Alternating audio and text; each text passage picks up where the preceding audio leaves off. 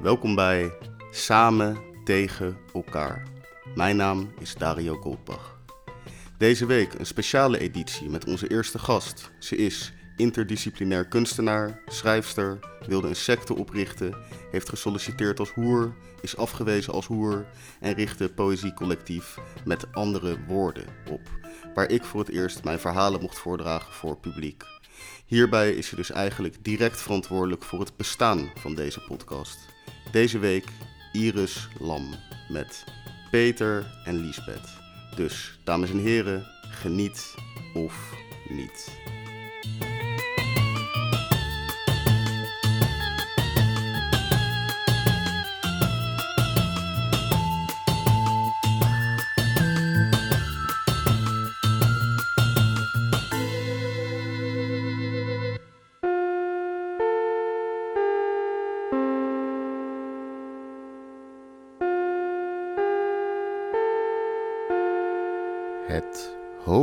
Hoofdprogramma gaat reeds van start.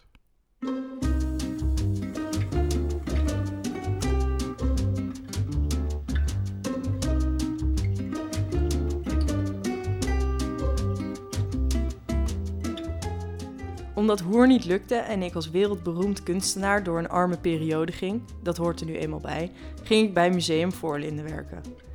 Van verhalen van vrienden die daar ook hadden gewerkt, wist ik eigenlijk al dat het niks voor mij zou zijn. Ik zou er zes uur lang stil moeten staan en tegen mensen zeggen dat ze niet aan de kunst mochten zitten. Ik zou deelnemen aan een kunstwereld waar ik stiekem op neerkeek. Met zijn overprijsde Instagram-kunst en directeur Joop van Kaldenborg, waar ik ook al niet veel goeds over had gehoord. Die was blank en rijk en man en dan deed je het in mijn socialistisch-feministische vriendenkring toch al snel verkeerd.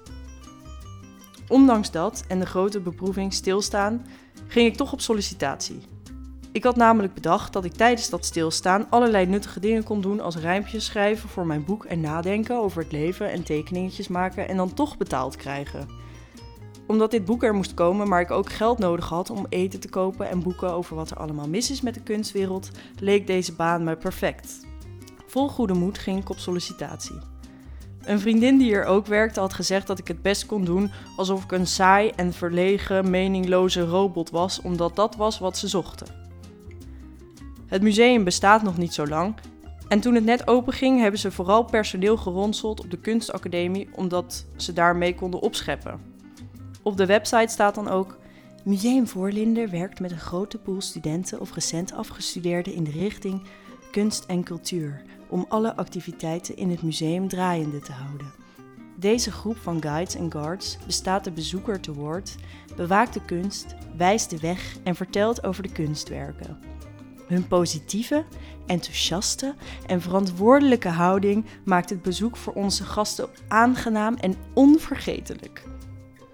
Van die ijdelheid hebben ze later nogal spijt gekregen omdat kunstacademiestudenten niet zo geschikt bleken die hebben over het algemeen een snobistische houding tegenover het gevestigde instituut. Daar was ik geen uitzondering op, zoals ik geen uitzondering bleek te zijn op heel veel dingen. Als ik terugblik op mijn baantje als suppost, werd ik daar geconfronteerd met het kuddegedrag van de mens, maar vooral dat ik zelf net zo goed een volgzaam schaap ben zonder enige controle over mijn instinctieve impulsen. De eerste reden voor deze tragische bevinding was Couple Under an Umbrella van kunstenaar Ron Mueck, een hyperrealistisch beeld van een ouder echtpaar in badkleding onder een parasol. Ze zijn twee keer zo groot als echte mensen, wonderlijk gemaakt, alsof ze zo op kunnen staan. Alsof die vrouw elk moment kan zeggen: Nou zeg Peter, onbehoorlijk hoe jij hier scheten ligt te laten. Toen ik na mijn sollicitatiegesprek werd rondgeleid, verbaasde ik me hoe echt ze leken. Ik probeerde dat natuurlijk niet te laten merken, omdat ik niet te enthousiast wilde lijken over de kunst. Daar stond ik immers boven. Van welk materiaal is het gemaakt? vroeg ik aan de curator. Eigenlijk wilde ik mijn hand naast die van het beeld leggen om te vergelijken. Dat deed ik niet. Bedacht me ook dat het grappig zou zijn om een foto te maken met z'n tweetjes in precies dezelfde houding als het beeld. Net echt, hè? fluisterde ik tegen mijn medesollicitant. Op mijn eerste werkdag moest ik bij dat hyperrealistisch echtpaar staan.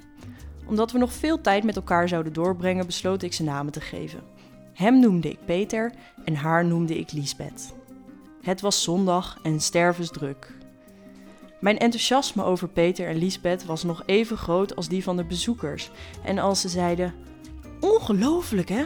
Van welk materiaal is het gemaakt? Dan antwoordde ik nog vrolijk: Van siliconen en glasvezel. Nou, net echt hè? Dit enthousiasme duurde wel geteld 20 minuten. Toen veranderde mijn enthousiasme in lichte frustratie. De weken daarna veranderde de frustratie in wanhoop. Ik vond de situatie vergelijkbaar met de marteltechniek uit de middeleeuwen, waar kaarsvet op het voorhoofd werd gedruppeld tot de gevangene langzaam gek werd. Je weet dat er weer een druppel komt, je weet hoe het gaat voelen, je weet alleen niet precies wanneer dit zal gebeuren en toch is elke druppel weer net iets pijnlijker dan de vorige. Langzaam ontwikkelde ik een intense haat voor de bezoekers die zich allemaal hetzelfde gedroegen. Allemaal vroegen ze van welk materiaal het was gemaakt. Allemaal wilden ze hun hand leggen naast die van het beeld om te vergelijken en allemaal wilden ze een foto in dezelfde houding. Ik haatte die mensen om hun voorspelbaarheid en ik haatte dat ik zelf geen haar beter ben. Ik had immers precies dezelfde impulsen gehad. Ook leuk en onmisbaar bij Voorlinden waren de supervisors, die ons, de guides en guards, moesten bewaken. Dat vond ik op zich al bijzonder, dat wij, de bewakers, bewaakt moesten worden. Maar die supervisors namen hun taak heel serieus. De hele dag renden ze rond om te controleren of wij onze taak, stilstaan en tegen de bezoekers zeggen dat ze de kunst niet mochten aanraken, wel goed deden. Je zou zeggen, hoe moeilijk kan het zijn?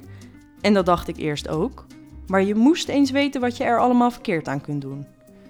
Dan dacht ik bijvoorbeeld goed bezig te zijn, kwam de supervisor langs. Een iets actievere houding, alsjeblieft. Die supervisors hadden precies hetzelfde effect op mij als de kaarsvet druppeltechniek van Peter en Liesbeth. Op een rustige dinsdag moest ik kakken en dat mocht niet zonder dat je werd afgelost door een supervisor. Anders dan zouden die losgeslagen bezoekers natuurlijk een kunstwerk in de fik steken of er overheen pissen. Dus als je moest, moest je wachten tot er weer een supervisor langskwam. Ik was inmiddels enorm goed geworden in het van ver aan horen komen van de supervisor.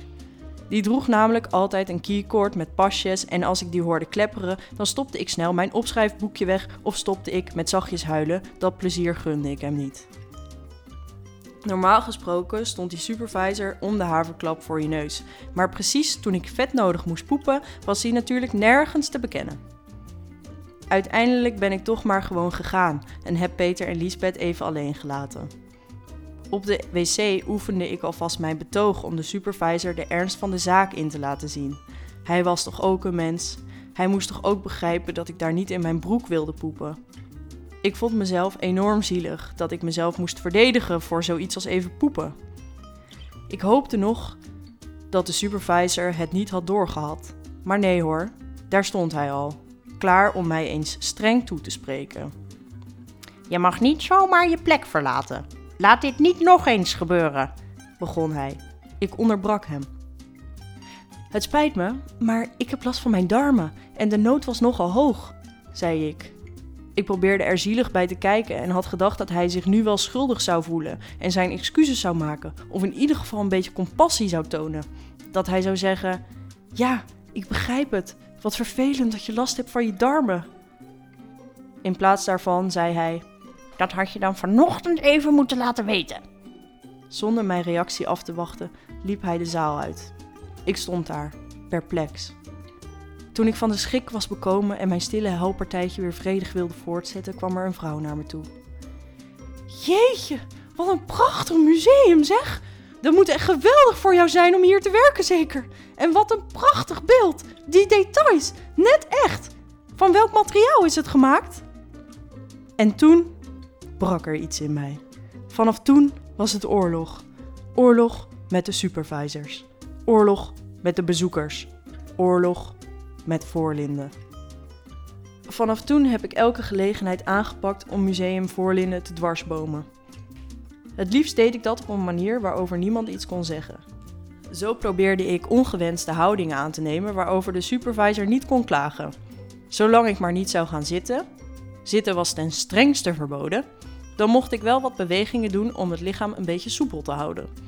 Dus elke keer, zodra ik de supervisor hoorde aanklepperen, hield ik een soort yogales met allerlei bijzondere squat-houdingen. Ik zag die supervisor dan geërgerd kijken, omdat er wel iets gebeurde wat hij niet leuk vond, maar hij kon er ook niks van zeggen. Heerlijk. Om mij te wapenen tegen het druppeleffect van de siliconen en glasvezel, ja nou, net echt hè, bedacht ik dat ik mijn machtspositie als guiding guard kon misbruiken op een creatieve manier. Ik had namelijk gemerkt dat die bezoekers alles geloofden wat ik hen vertelde en dat ik dit werk ook als sociaal experiment kon benaderen. Zo begon ik de meest vreemde antwoorden te geven op de vraag: van welk materiaal is het gemaakt? Dan antwoordde ik met stalen gezicht: van Himalaya-zout uit Griekenland. De vreemdste die ik erdoor heb gekregen was: het is van yoghurt gemaakt. Die vrouw was even stil. Goh, van yoghurt. Hoor je dat, Albert? Het is van yoghurt gemaakt. En uh, hebben ze daarna geschilderd of zoiets? Ook probeerde ik het enthousiasme van de bezoekers te temperen. Dan stond er iemand heel intellectueel voor een minimalistisch schilderij en dan zei ik: Tja, het kost dan wel anderhalf miljoen, maar dan heb je wel een doek met een gele streep. Als bezoekers over Peter en Lisbeth zeiden: Wat zitten ze er lief bij, zeg? Vertelde ik deprimerende verhalen over dat het beeld geïnspireerd was op een echt koppel met een verschrikkelijk huwelijk omdat Peter de kinderen misbruikte en dat Lisbeth daar nooit iets aan durfde te doen.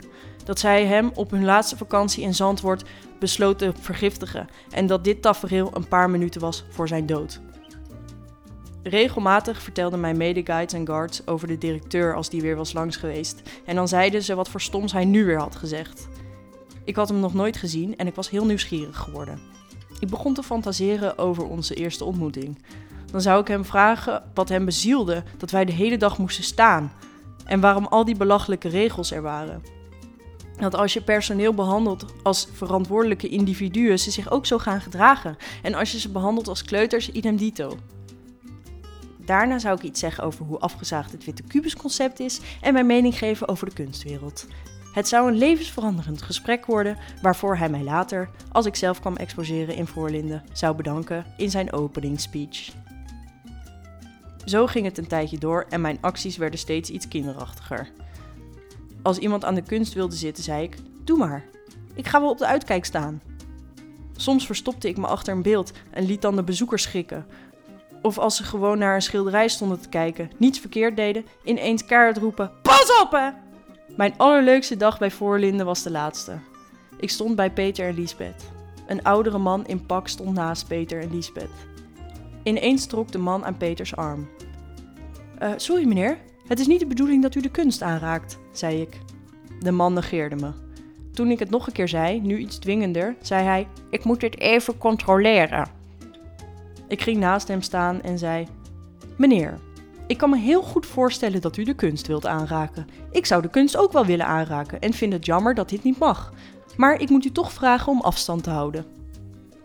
Toen zei de man op minachtende toon: Je bent overduidelijk nieuw hier. Ik zal me even voorstellen. Joop van Kaldenborg, directeur. Ik had zo lang op dit moment gewacht. Eindelijk was mijn moment daar. Eindelijk kon ik mijn beklag doen over de mensonterende personeelsomstandigheden Eindelijk kon ik hem vertellen over mijn revolutionaire visie op de kunstwereld. Maar het enige dat ik kon uitbrengen was: Nou, dan weet u in ieder geval dat uw personeel zijn werk goed doet. Ja, mompelde hij. Toen sprak hij de legendarische woorden: Hou je dan wel je handen uit je zakken? En liep de zaal uit.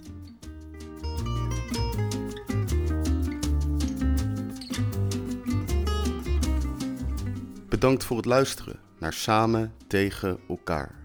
Graag bedank ik Iris voor het delen van dit verhaal. Het is een onderdeel van haar nog onuitgebrachte bundel verhalen, gedichten en illustraties. Deze heet Pas op voor uw hoofd. Volg Iris Lam op het internet via irislam.nl en op Instagram iri-slam. Deel dit verhaal vooral op je story en vergeet haar Insta en mijn Insta studio.dario niet te taggen. Online is alles rustig na te lezen op samentegenelkaar.nl. Mijn naam is Dario Goldbach en ik dank u hartelijk.